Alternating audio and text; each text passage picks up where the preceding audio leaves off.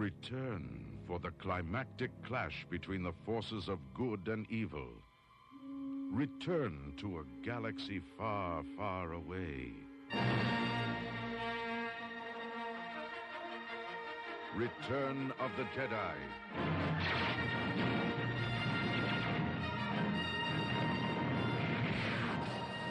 The next chapter in the continuing Star Wars saga. The battle for freedom rages on.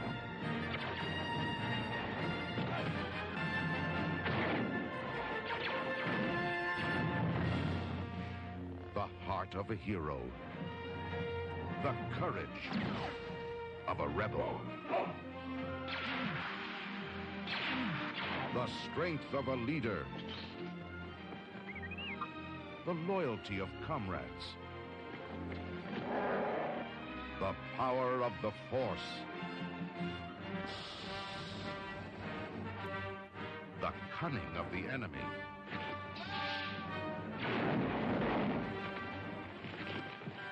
A destiny revealed. Is Darth Vader my father? A legend fulfilled. An epic of heroes, villains, and aliens from a thousand worlds. Get your crap! The quest continues. The circle closes.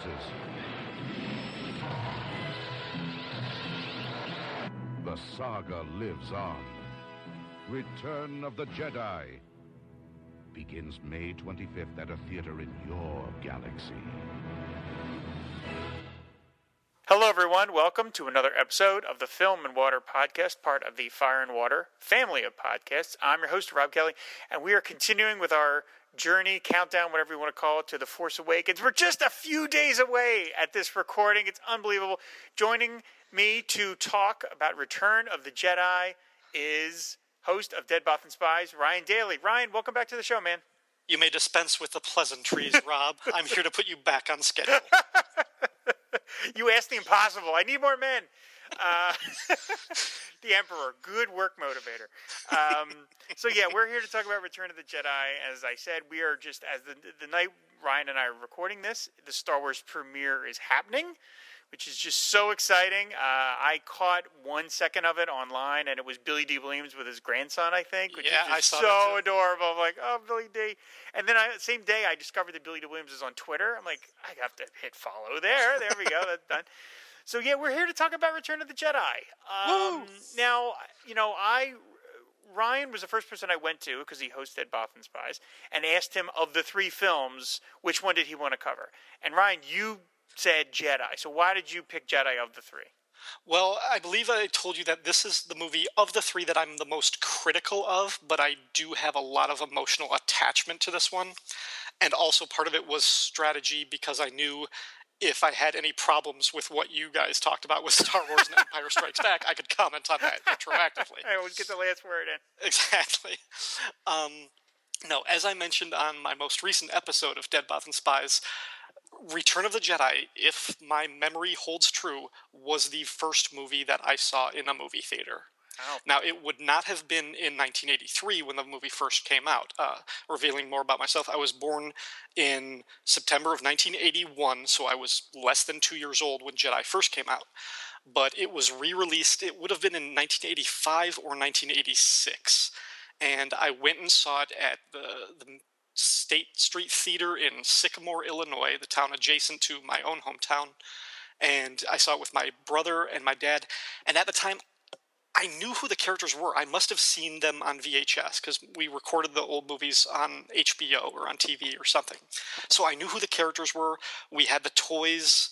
Uh, so I wasn't I wasn't lost. I didn't have trouble following along. I knew what to expect, but I also didn't know what to expect. And it just...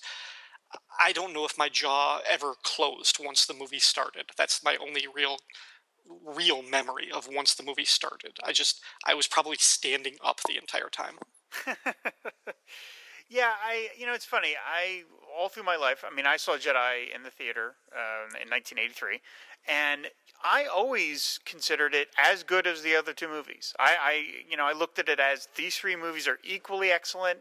There's, you know, and it was only over time that the sort of critical sort of, you know, uh, what's the word I'm looking for? Like, sort of like understood wisdom, conventional wisdom started to set in that Jedi is not quite as good as the other two. And, and after a while, I started accepting that as well. I think that probably comes from just understanding a little bit more of movie making and storytelling. Uh, because certainly when I was a kid, Return of the Jedi was my favorite. And it wasn't because it was the movie with the Ewoks. Like, even though I was the prime age and, like, the perfect demographic to love those Ewoks, they weren't what I liked about the movie. They also weren't, they've never been what I hated about the movie. But, yeah, as a kid, that was my favorite one for a long time. And it was only kind of when I, I became a little bit older, maybe more mature, you could argue that, that I started thinking, well, there are some problems with character development in this one that I don't find in the other two. Um, and if if I'm approaching it from a distance, I mean, I would I would still say The Empire Strikes Back and Star Wars, those two movies are in my top five favorite movies of all time. Uh, they both get an A plus from me. Return of the Jedi, probably an A minus. Mm-hmm. Um, It, just because uh, with time I've had a few other problems with it, but that doesn't interfere with the the raw emotion that this movie also delivers more fun moments than some of the others. Hmm. So. Yeah, I mean, my I, I watched all three films over the weekend again. Uh, I had we had uh, our, my nephew over, who I mentioned on the show before, to, to sort of get back in the mood. Not that you need to uh, for the Star Wars, but you know, we're going to be seeing Force Awakens on Thursday night, so we're like, hey, let's watch the trilogy again. And having literally just watched Jedi thirty-six hours ago, or a little more than that, you know, I was like, boy, I I love this movie. I love this movie as much as I love the other ones. Intellectually, I realize, yeah, it's not as good in terms of the story structure. Uh, I mean, the scene after they rescue Han from Jabba the Hutt, spoiler alert, uh, the movie kind of has to start over. Yes. And that's a that's a problem that Empire particularly just doesn't have, because Empire just barrels through its story like, you know, an Indiana Jones movie. And it's a curious story structure that after such an exciting scene, and to me, uh, and we'll get into this in a moment, um, but like the rescue of Han Solo is my single favorite moment in any of the three Star Wars movies. And it's such a great scene that when the movie just sort of stops dead in its tracks for Luke to go back to Dagobah, you're kind of like... Uh, it, Oh, all right. That's kind of a weird, like right at the moment where it should be building on that momentum, it puts the brakes on, and that's that seems like an odd story. That, but that that's the that's the script, really. That's you know, at some point along the line, they should have been like, wait a minute, that's, let's not do that. It's it's a weird, like the first forty minutes, that whole rescue of Han segment feels like another movie. Like it's. If you forget about the Roman numeral number system of the movie, if Star Wars was part one and Empire was part two, that whole sequence feels like episode two point five. Yeah. Like it's it's this weird separate chunk that could have been it could have been like an adaptation of an expanded universe story that took place, like it could have been part of the comics that they just made for a T V movie or something. Um, but it, you're right. It's also it's such a fun part. That's and it's it's all these different things. I mean, when you think about how much of classical mythology and different types of story genres are embedded in that first Star Wars, George Lucas resurrected that feeling for those first forty minutes in in Return of the Jedi. Oh, You've got uh, yeah. this whole kind of weird palace intrigue. This like. Infiltration of this criminal empire going undercover. So there's this weird sort of like cop story. And then when Luke does arrive, he's dropped into the Rancor pit, which feels like an, a knight fighting a dragon. Right. And then at the end, when they go to the Sarlacc pit, that you're right, that is one of my favorite all-time scenes because all of a sudden it becomes a pirate movie. Yes, yes. It's, he's literally, he's on a plank over shark-infested waters. Yep. And then he's swinging a sword, fighting other pirates, and he's yep. swinging from one barge to the next off of ropes. It's so fun. Like, that that was by far, when I first saw the movie, that was the highlight. That fight on Jabba's sail barge was the best part of all of the Star Wars movies for years yep. when I was a kid. Um, it's great. And, and many people, my wife including, will point out that Luke's plan, so-called plan to rescue, is nonsensical. I, can't, can I still can't really you, full make what exactly the plan is. Exactly. You can pull apart any point of it, and it doesn't work. It, there's there's no logic. None of it tracks. And at any point, they could have failed, so it's just sort of flying by night. But at the same time, it's... You watch that scene and you feel like, yeah, that's what a Jedi Knight would have done in the Old Republic before the days of the Empire. Like, a Jedi would just go into a gangster's house and just bring it down around mm-hmm. him. Yeah, I mean, it, you know, for the first two films, Luke is always under the gun, metaphorically. I mean, he's always, like, insecure. He's being told he's not ready. He's not this. He's that. He's, you know, he meets Darth Vader and he gets his ass handed to him. And then you've got this third film where he's literally about to be dumped into a giant monster mouth. And he's like, free us or die. I mean, he's John Wayne-ing it. And I love that about Luke, that over the course of the second to the third film, he's had that conversion. You know, he's now full on – first of all, he's walking around dressing like Jim Steranko, which is kind of cool. But, I mean, I I just love that scene of just the, the ships flying in the background and the music is piratey, as you say. And just the idea that he is so confident. He's literally about to be dumped into the mouth of a monster, and he's the one issuing threats.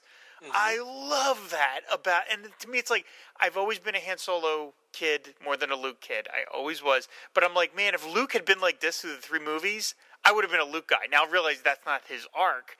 Right. But but I just and and I we're not going to get into this too, too much, although we probably can't help it. Like, I hope there is some more of that in Force Awakens, of just mm-hmm. the swaggering Luke, because I love him so much. And Je- and right at the point where Han, a movie where Han Solo is really sidelined, yeah, uh, Luke is just completely filling the screen as being that guy. I mean, he's just like, yeah, I'm a Jedi, everybody. That's it. You know, I right. love that. Right, yeah, you see that actual, that moment of reversal when they're on the skiff, and he tells Han, don't worry, I've taken care of everything. Yes. Yeah. And Han kind of dismissively doesn't believe him. Like, Han is the one who's full of bravado. He's the one who, you know, he'll he'll just wing it and, and make it work. And you just see that, nope, Luke has supplanted him. Luke really is the leader of this group. Yeah, so. yeah, it's wonderful. I said it's it is. I mean, there's so much about that sequence. Uh, I mean, th- something else too about like Jabba the Hutt. Jabba the Hutt is the rare movie monster, the rare the rare movie character that was built up in your. And I can, of course, I can only speak for myself, but the rare movie monster that's built up in my imagination and was better than my imagination. It the, the his final conception as a puppet was more imaginative and more disgusting than I ever thought. I mean, I knew there was the, the Marvel Jabba the Hutt, the guy with the big mutton chops, but I always, even as a kid, I was able to separate those two worlds. I was like, oh, that's Marvel Star Wars, that's not movie Star Wars. So that, I know Jabba the Hutt doesn't look like he's wearing jodhpurs. No, that's not Jabba the Hutt. So, but I had no idea what Jabba looked like, and then they finally show him, and he is as disgusting as anything you would see in a David Cronenberg movie or a David Lynch right. movie. I, you got to wonder if David Lynch had ended up directing Jedi like he was supposed to. Jedi, I don't know if Jabba would have looked any worse. Jabba is so disgusting, and he's so imposing, and you get the sense this is why he's behind the scenes, or not behind the scenes, but this is why you never see him for two movies. Right. And which is why he does not show up at Docking Bay ninety-four, George. Uh, I've got, I've got four or five problems with that scene in yeah. the special edition. Yeah, it makes um, it, none of it makes any bloody sense. Yeah, no, but, but it, and, and you're absolutely right. And talk about like as much as with Yoda, talk about an example of the practical being so much better than uh, the, what C G I could accomplish. It, like, you're totally right, and he's he's one of those examples where you look at this guy and you're like, well, he can't be a physical threat, right? Because he can't move, right? But in some way, that makes him worse. Yeah. That does make him scarier because, you know, whatever his reputation is, there's a reason he's got like fifty hired guns and assassins working for him that are afraid of him. And, and yeah, it's just, no, yeah, he totally, I've never had a problem with him. I, I think that absolutely works. Um, it, like the more that I think about it, I I wish they had just chosen to set Jabba's palace on any planet other than Tatooine, mm. because that was the first of many steps that the movies would eventually take towards making Tatooine the bright center of the universe, right. Star Wars, as opposed to the planet that it's farthest from that Luke told C three P O. Yeah, yeah. But, yeah, I mean, I wish, I mean, yeah, I, I wish it had been set somewhere else, but beyond that, no, yeah. It's it's a great, again, for just being the first forty, forty-five minutes of the movie, it's this great little perfect Star Wars adventure that's self-contained, and it's beautiful. And then once you leave that, it does become a second movie. Now we're in the third part. Yeah. Uh, and then the scene, uh, the, this is something else, too, that, and uh, about...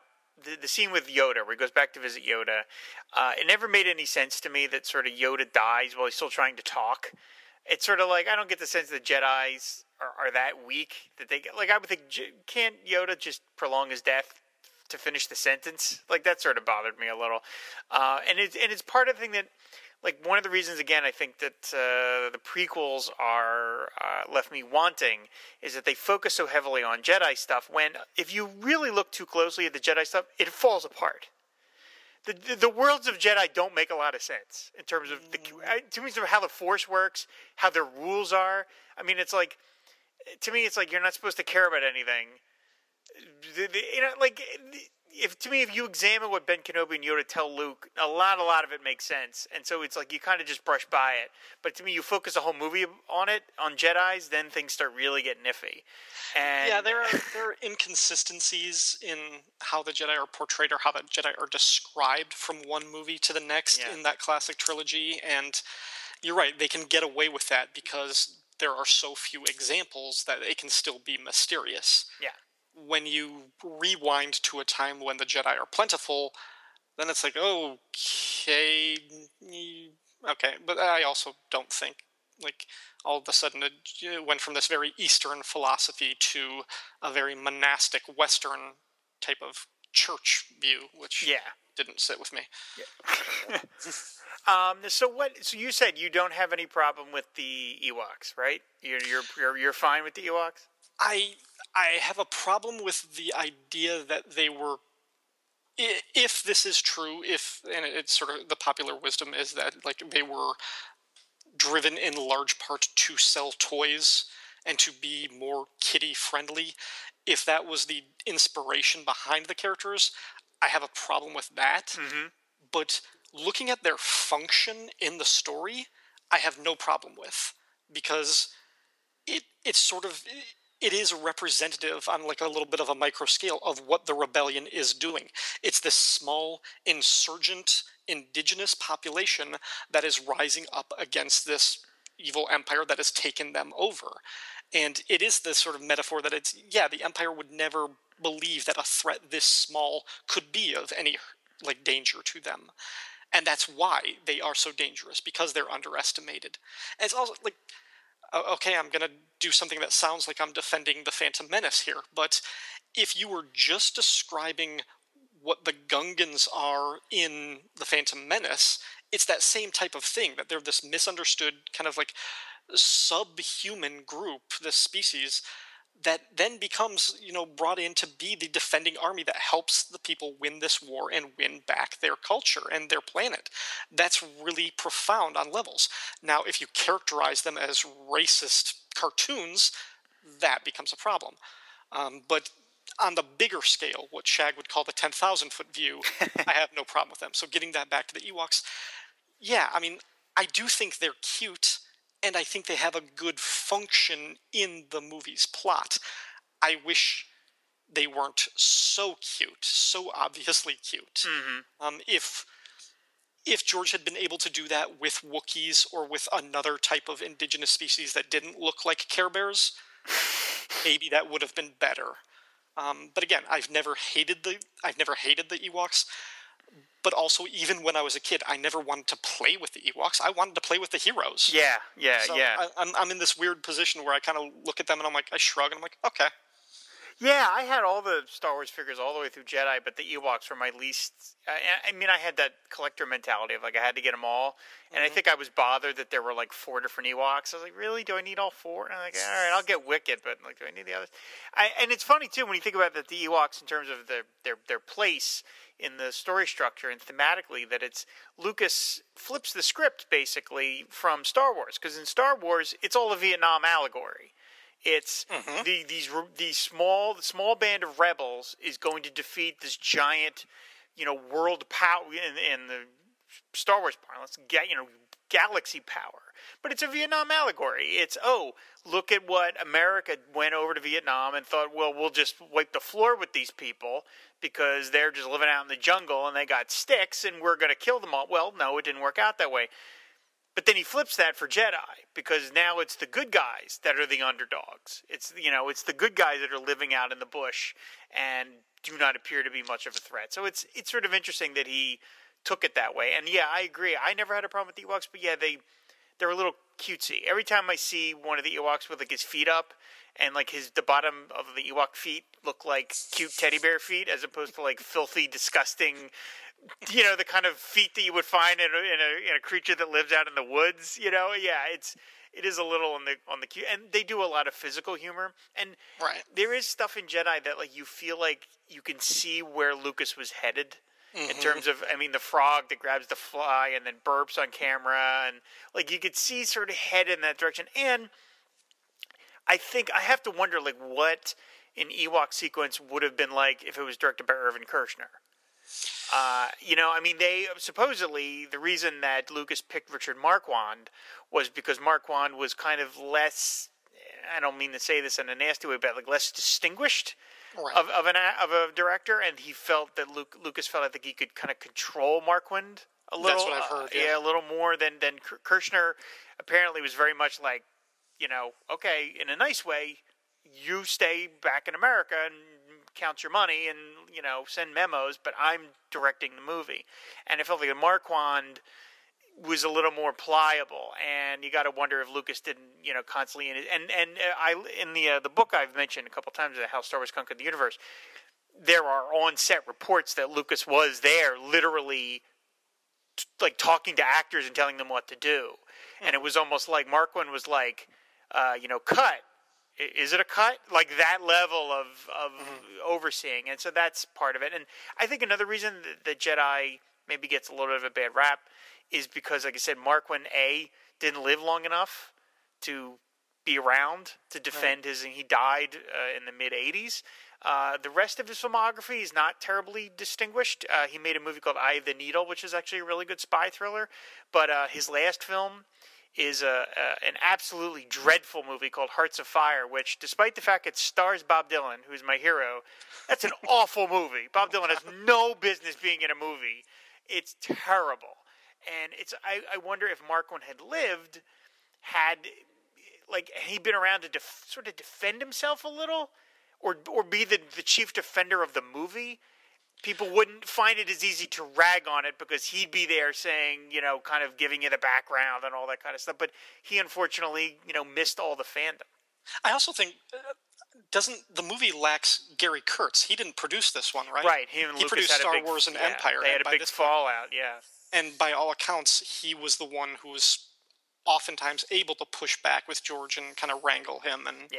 And maybe through that diversity generated some good product. And, and this was, yeah, like, I mean, this was the first one where George really didn't have a lot of opposition, and maybe that helped in showing. And, and I just, it's part of it. He, you can see how he was changing, and he talked about in parts like his, his changing relationships in the eighties. One of the reasons he says that uh, Indiana Jones and the Temple of Doom was so much darker was because he was having personal problems. He was right. going through a divorce in the mid early eighties or something. So, That that might have affected his his view towards some of these properties. Yeah, I mean, Temple of Doom, I think, is a great example of why going dark is not always the best route to do it. I mean, and although I will say, when I watched uh, Jedi again uh, over the weekend, every scene that they have of, like, the stormtroopers getting attacked by the Ewoks, where because of the framing, you don't really see the stormtrooper bodies. You just sort of see their arms and legs sticking up in the air and the Ewoks down, sort of jamming their spears. Like, to me, I, I it turns into like a Cannibal Ferox thing where I'm like, I, boy, they're really horribly doing. And like at the end where they're playing the, the they're using the stormtrooper heads as percussion. Yep. I like to tell myself those those helmets aren't empty. Right. Well, the Ewoks were going to eat Han, Luke. Right. And there you Chewie. Go. Yeah. Yeah. Yeah. So yeah, that's. I mean, the implication is that hey, they look cute, but they they they dined on man flesh. Um, you know, there's another, the one, uh, my favorite part of the whole Ewok sequence, I think, is when C three P O tells the story. Mm-hmm. I, first of all, I love the fact that he has access to Ben Burtt's sound effects. Just fantastic. But I mean, he, it, he got an upload. He got an upload. An update. Yeah, his, M P three. Yeah, it's R two D two M P three. Uh, Darth Vader trench attack M P three. But like, I, it, I sort of like that the movie stops for a moment to sort of like remind the audience of this journey we've all been through together. Mm-hmm. And I have to wonder if, again, I am not in any way criticizing the idea that we're going to have a Star Wars movie every year. But I wonder if you're going to lose a little something by not having that long stretch of time in between films. You know what I mean? Like, I saw Star Wars, I saw these movies when I was six, nine, and twelve. That's my whole lifetime, you know, up until that point. And watching that, I still kind of get, like, really wrapped up in that scene with C three P O where he's telling the story, because you're like, wow, that was a long time ago in my life. And, he, you know, it, it, it has that resonance to it that I wonder, will that not be there if chapter seven was just a year and a half after you're seeing chapter eight? Well, I, that might depend on, on you and how old you are and your place in life when you see the movies. True. For younger generations, if they don't have the same level of patience or the same attention span, which they probably don't. Like eighteen months between movies, they'll they'll have gone through like five different versions of their iPhone by then. Right. There'll be ten Marvel movies in that time. Yeah, exactly. Um, no, the thing that I always liked about that was it. To me, as soon as I hear him telling that story, I remember the point in Star Wars when he first meets Luke and he's getting that oil bath. And Luke is asking him, you guys have been in the rebellion. Have you been in many battles? And he's like, several, I think. I'm not really much of a storyteller. I'm just an interpreter. And just this, in, in, in this own weird way, it's kind of like, oh, C three P O gets an arc. Mm-hmm. He is actually a different droid than he was two movies ago. And it's... I just I like that moment for that reason. Yeah, it's really said it's it is wonderful just to and to hear Darth Vader's voice come out of somebody else is super cool. I love that idea. Um, there is another scene I definitely want to mention before we kind of get off uh, Endor. Um, is boy does Leia take news the news that she's Darth Vader's daughter well. I mean, she actually doesn't even regard remark upon it. She doesn't. She reacts to the fact that she is Luke's sister. Yeah, but we. Don't get that moment where she puts two and two together and realize, wait, my father held me by the shoulders and made me watch the destruction of Alderaan? Yeah. Like, we never get that, and I'm worried that because it's thirty years later, we're never going to get that moment revealed in, in one of these movies. And and that... it's it's one of those things where, I, if I understand it correctly... that revelation that Luke and Leia are siblings was a late addition yeah, to the yeah. story that they had planned for. And, and they really, Lucas and Kasdan didn't know what it meant when Yoda says there is another at the end of the Empire. Like, they didn't have a plan for that. Wow. They just did that to sort of build a sense of dread. Well, maybe Luke will die in this. Maybe he's not the, their only hope. And if there is somebody else waiting in the wings, that makes him a little bit more expendable than we thought. But then when they got there, they were just like, well, it's too late. We can't introduce a new character. I thought that I thought that they kind of wanted to introduce another man, possibly a brother of Luke, in case Harrison Ford didn't come back. If they did kill off Han Solo, then they would have a replacement to kind of come in that way. And when all of that fell through, they're like, oh, yeah, well, okay, we need him to have a brother or sister that somebody we don't have to introduce. Okay, it's Leia. And it's like, oh.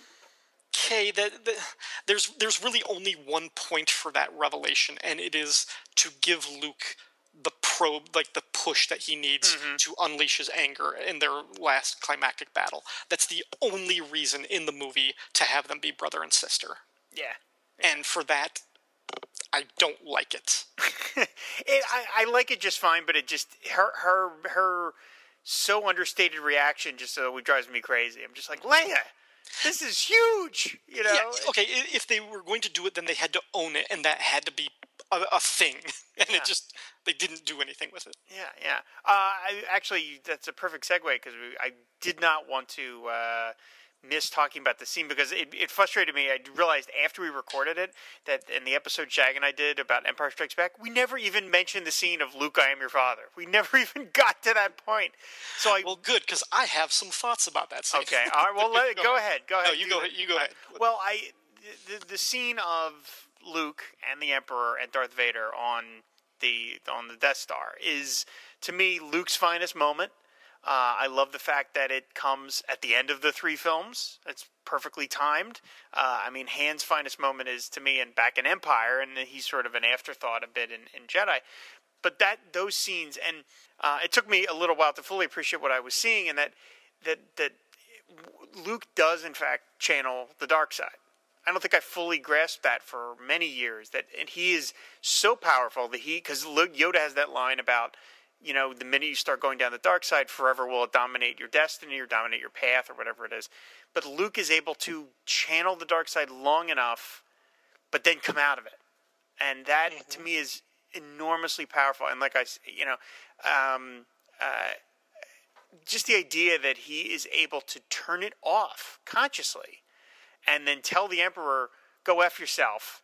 I'm not becoming what you want me to be, and he chucks the lightsaber away when total mic drop move. I mean, you know, you could just you could just put it back on your belt. You don't have to actually throw it across the room. But that I, I it's like it's just such an amazing moment. And Mark Hamill, again, we talked about this, Shag and I, that Mark Hamill just does not get enough credit for how good he is in these movies, because it's like, again, the second film, he spends the whole time talking to a puppet. And then this, it's his arc is unbelievable. And the fact that, I mean, he's an he's become uh, an acolyte. He's a zealot by the time we get to the third one. He's a religious zealot uh, in all the po- most positive ways you can you can call somebody that. Like, he is so powerful in those final scenes. And that, that whole final sequence is just so good that, to me, It it's another one of the things where I'm like, this is my favorite Luke moment in a film that I will still say is the least of the three. This is my favorite Luke moment. You know, it's mm-hmm. just that good. Yeah, Luke's journey is a little bit strange because he does undergo this tremendous character arc. He is so different from point A to point C, but a lot of the changes we don't see. Like, he's very different in The Empire Strikes Back than he was at the end of Star Wars. Uh, you know, obviously a number have a number of years have passed, but he's a little bit more confident. He's a little bit more cowboy-ish, I think, in like the way he leads Rogue Squadron. But we see a lot of sort of changes. But from the end of The Empire to where he is at the beginning of Return of the Jedi, he's he's pretty much almost completely changed, and we we only get a little bit of like emotional crisis in him. Like, I, I never got the sense that he was afraid of fighting Darth Vader again. Only that he he was in this position where if I see him, then we have to kill him, and this this means a different thing for me now that I know the truth about him. But it wasn't like he was gun shy after their first encounter, which mm-hmm. left him in such a wrecked physical and emotional state. So It, it's just, it's very, yeah, he, he's, he goes on this interesting position. Um, getting back to that moment at the end of The Empire Strikes Back, and this is why I said I wanted to do Jedi, so that I could comment on anything that you guys left off. off. Um, like, because I was so young when I saw these movies, and I feel like I saw them at a relatively close time period, so that I am your father line, that revelation was kind of lost on me. I was just too young, and I didn't have to deal with that for three years wondering if it was true. It just didn't have the same weight for me. It never has. I have since come to absolutely adore that moment in the movie for different reasons.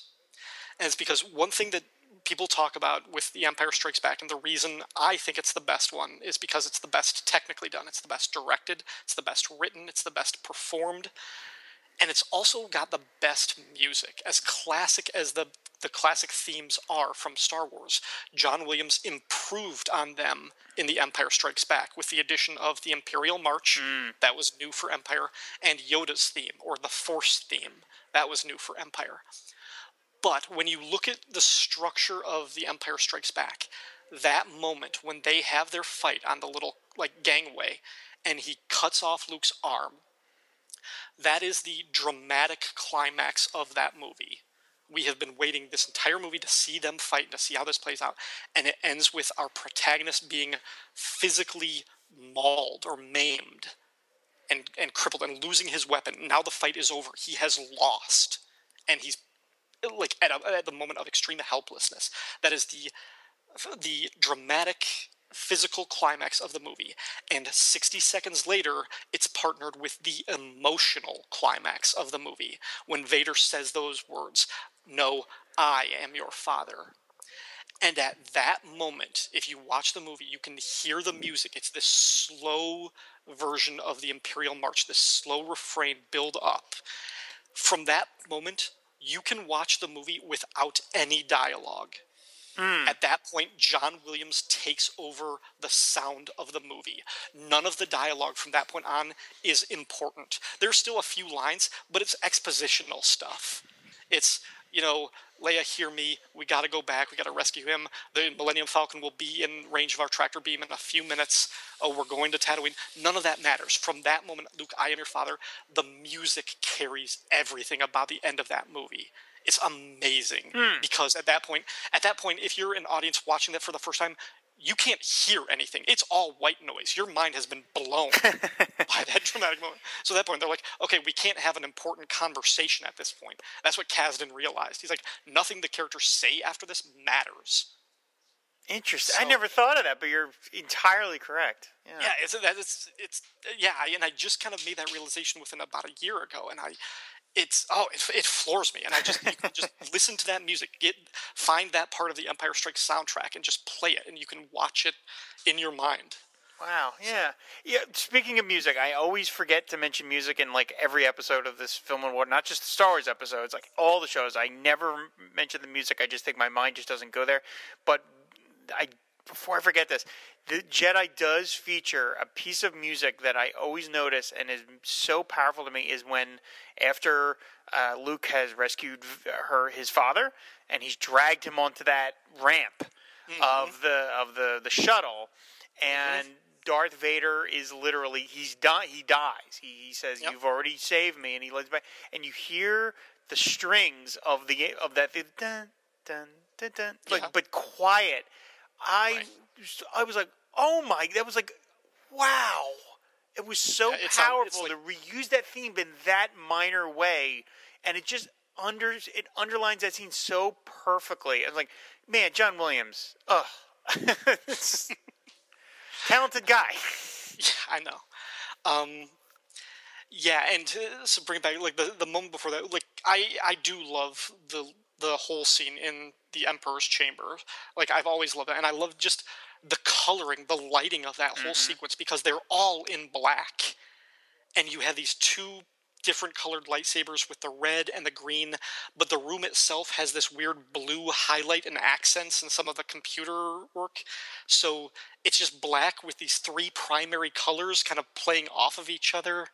It's beautiful. It's gorgeous. I love that. Yeah, so. it's it, it's it's fantastic, and the uh, the final bit too, and the stuff that uh, that Lucas ended up adding at the last moment, I think, shot in on Skywalker Ranch of of Luke burning Vader's body mm-hmm. on the funeral pyre. That to me is an amazingly shot scene. Again, you talk about colors; it's just yellow and black. Yeah, and you just the only way you make Luke out at all is from the flickering flames and the way that the camera pans into the sky. And of course, they didn't realize that they were doing themselves a favor by having that scene, because now that you have the charred Darth Vader helmet, you can have that as a major element in The Force Awakens. Exactly. Um, but I mean, that's that to me is whoever thought of that. I guess it was somebody that said, "Wait a minute, it was it's unclear. Where's Vader's body? Is it still in the thing?" And so they added that at the last moment. And to me, it's like that's the capper of their relationship. Is mm-hmm. that scene is sending Darth Vader is by by cremating the body. You're you're sort of honoring Anakin and, and and getting rid of the Darth Vader part of, of, the, of the universe, sort of. And it's amazing that that was not done in the original script, that that was a, done at the last moment, because to me it's it's the capper of the whole right. thing. And but even as a kid, like I, I never thought about the prequels when I was that young. I just, it didn't occur to me that there would be stories set mm-hmm. before that, even though I imagined, well, yeah, it's just part of backstory. Every movie, every story has backstory, but it's called backstory. You don't have to revisit it. For me, that moment with Luke burning Vader, it, it wasn't so much about the end of Vader's story for me. It was part of Luke's journey. Right. It was part of him ascending and, and kind of acknowledging that this is part of the Jedi's quest. This is the final trial, is that sacrifice. Yeah. And yeah, so so I've always liked that for that reason. Yeah. Um, so yeah, I mean, I said it's. It, I, I think Jedi just is, is as good as the other films. It's it you know structurally it's got some issues or whatever, but in, in terms of a film that uh, we were ta- actually I commented uh, about your last episode of the Dead Bothan Spies. We were talking about Revenge of the Sith. In that, like, to me, Revenge of the Sith is the best of the prequels, but it has scenes that I think are among some of the worst moments of all three films. Mm-hmm. And to me, Jedi is flipped. It is the least good film, but it features scenes that are my favorites among anything in the other in any of the other movies. So, uh, you know, it's sort of an, it's more of a grab bag of great moments and some not so great moments and some weird pacing, but the moments that are great are so great that I just completely am like, no, they, I, I love Jedi just as much as the other two films. But who's at the center of those moments that you love about Return of the Jedi? It's all Luke. It's all Luke. It's, it's all his Luke. Story. Yeah. That is my primary criticism with Return of the Jedi is you can take Han Solo and Princess Leia out of the movie. The plot does not change. Yeah, pretty much. Like, anybody could have been leading that Endor mission. Yeah. Like, that that could have been Lando. You could have had Han on the Falcon. Like, their their parts don't really matter. They're there for screen time because they're the actors that we know and love. But it's all Luke's journey. Yeah. And it's a great, it's a great finale to his journey. But, I mean, coming off of The Empire Strikes Back, where really that Han and Leia relationship stole the show in many ways, they get nothing to do. Yeah. And and you kind of wanted, like, why did Harrison Ford come back for that? Yeah. Uh, you can almost see why he was so dissatisfied with mm-hmm. Star Wars for so long. But luckily, that has changed. As changed. We all know, so yeah. Hopefully we get the real, you know, the engaged Harrison in episode seven. Seems like we will, mm-hmm. uh, but uh, but that's for next week. Uh, which is amazing to think that after three years of build-up, that we are just a couple days away from from The Force Awakens. Uh, I three days from now. Three days from now. Three days from now. I don't. I didn't necessarily want to even talk about Force Awakens on this because I really wanted to focus on Jedi, but I can't help it. Let me. I'll just throw this to you, and then we will we will wrap up. Like, what? What do you want out of The Force Awakens? If you can even sort of surmise, you know, s- summarize all that. Is, what do you want to feel when you come out of that movie in a couple days? Um, what I want and what I should expect are two different things. Um, what I should expect is a fun adventure movie that I will be proud of and that I think will be a... a positive and rewarding legacy film for new generations who want to become Star Wars fans that will enjoy this movie to some degree the way we enjoyed the classic trilogies. That's what should happen. What I want, I can't help it. I want the Fountain of Youth. I, I, I want this to feel like I'm a kid again. And I, I don't even want to say that's not going to happen because who knows? Maybe. Right, right, right. It's interesting that you use the word proud. I never thought of it that way, but I think that's true to a certain extent. It's like you want to be able to point to it and say, this is why I love Star Wars so much, because this is really good. You know, like you want to be able to, to – I remember my mom uh, – growing up, my mom just thought all science fiction and, and any of that stuff was just silly. Just mm-hmm. she, my mom had no tolerance for anything. You could set a movie ten minutes in the future. She's like, that's ridiculous. Nobody knows what the world's like in ten minutes from now. It's just crazy. And so she never went with me to any of those movies I loved as a kid. She never saw any of those Star Wars movies, Star Trek, Superman, none of that stuff. Except she took me to see Superman four. Mm. And I remember we're watching the movie, and she literally turned to me during the movie and said, you like this stuff? And it was so hard. I was like, not this one. You know, but I mean, try to explain that to somebody. You know I've, what I mean? I've, I've had those moments where I'm, uh, you know, a fan of a movie or a T V show or something and try to show that to my wife, and we just happen to turn on the worst possible episode. And it's, yeah, no, no, I, I completely know what you're talking about. Yeah, so it's like I want I want Force Awakens to just be such an overwhelmingly great movie and a fun movie and a movie that just celebrates everything that people love about Star Wars that you can point to and say, this is why I'm such a nerd for this. This is why so many of us are so ridiculous about Star Wars. Why we're threatening to unfriend people over spoilers, because this is how much it means it. Because if it's another set of prequels, then it's really going to be hard. You're gonna be, no, no, the older ones are really good. Trust me. Now, it'll be great to have a modern example of why this is so good. Right. I also want to see a Bothan on screen. Like, it's it's the reason I named my podcast Dead Bothan Spies. I've always been fascinated by that one line from Mon Mothma in Return yeah, of the Jedi, when she says, died. "Many Bothans yeah. died," for, and then you look at it, it's like, okay, is is Nine Numb? Is he a Bothan? No, he's something called a Celestin. Okay, was was there a Bothan in Jabba's palace? No. It's like, well, what do these things look like? And if you go online and you Google it, there's like fifty different representations. They're all illustrated because it's never been in a movie.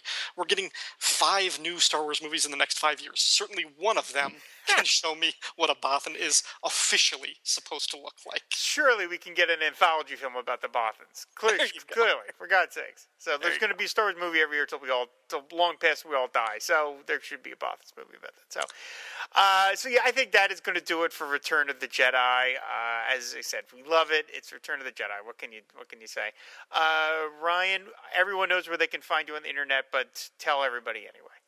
Uh, well, the most topical form for this one would be the Dead Bothan Spies, a Star Wars podcast, which is available on iTunes, and you can find it at dead bothan spies dot blogspot dot com. There's also a Facebook page for it. Also, I do the Secret Origins podcast, which is devoted to the Secret Origins comics published by D C in the nineteen eighties. And uh, I'm actually I'm not going to mention the Black Canary one because that one will be defunct soon. Um, you can also occasionally hear me as part of the G I. Joe A Real American Headcast, which is hosted by Aaron Moss, Kyle Benning, and myself, where we talk about the G I. Joe comics and cartoons. Uh, yeah, I mean, I love all of Ryan's shows, but I the Dead Bothan Spies has really helped me stoke my fandom for Star Wars, you know, and so it's been it's been uh, a lot of fun to listen to, and and beyond, uh, because I've just been deep diving on Star Wars geekery ever since Disney bought uh, Lucasfilm, and so it that that that show has definitely been a, a part of the conversation for these couple of years. So I really appreciate that show. I think it's great. Well, happy to do it. Yeah. So uh, as always with us, uh, again, I keep saying us. It's just me, really. Uh, the Twitter feed, if you want to follow the show, is Film and Water Pod. Please do. I love engaging in conversation about anything, movies specifically, on the Twitter feed. The email address is firewaterpodcast at comcast dot net. And, uh, of course, over on Fire, you can uh, either go to fire and water podcast dot com or fire and water podcast dot blogspot dot com. It'll take you to the same place where you can see all the shows that are part of the Fire and Water Podcast Network. So, everybody, thanks so much for listening. Next week, it's going to be very exciting. We are going to have – I keep saying we. I am going to have all three of my Star Wars guests on at the same time, Mike Bailey, Shag, and Ryan, to all talk about The Force Awakens. It's going to be uh, – oh, it's going to be like the Jabba's, Jabba's uh, palace room. It's going to be so crowded. Uh, but it'll be – that, or it's going to be something out of Animal House. Yeah. It's going to be a wild frat party. That'd be cool. I love Animal House. That'd be great. Have a brew. It'll cost nothing. Um, yeah, just in a couple days will be The Force Awakens. So – everybody, I hope you enjoy the film. I uh, certainly plan to. Ryan, I hope you do too. And uh, I guess we'll see you all back here in a week. And until then, may the Force be with you. And also with you. Rebo's got the beat, and the band plays on. You can relive it all with Kenner's Star Wars Return of the Jedi Collection. Introducing Size Snootles and the Rebo Band. Jabba the Hutt action playset sold separately. Play it again, Size. Starring Size Snootles. Droopy McCool on clarinet. Max Rebo on organ. Ribbit, ribbit, Rebo. Dance, Droopy. It's your last solo, Snootles. Whoa. New Size Snootles and the Rebo Band. Jabba the Hutt action playset sold separately. From Kenner's Star Wars Return of the Jedi Collection.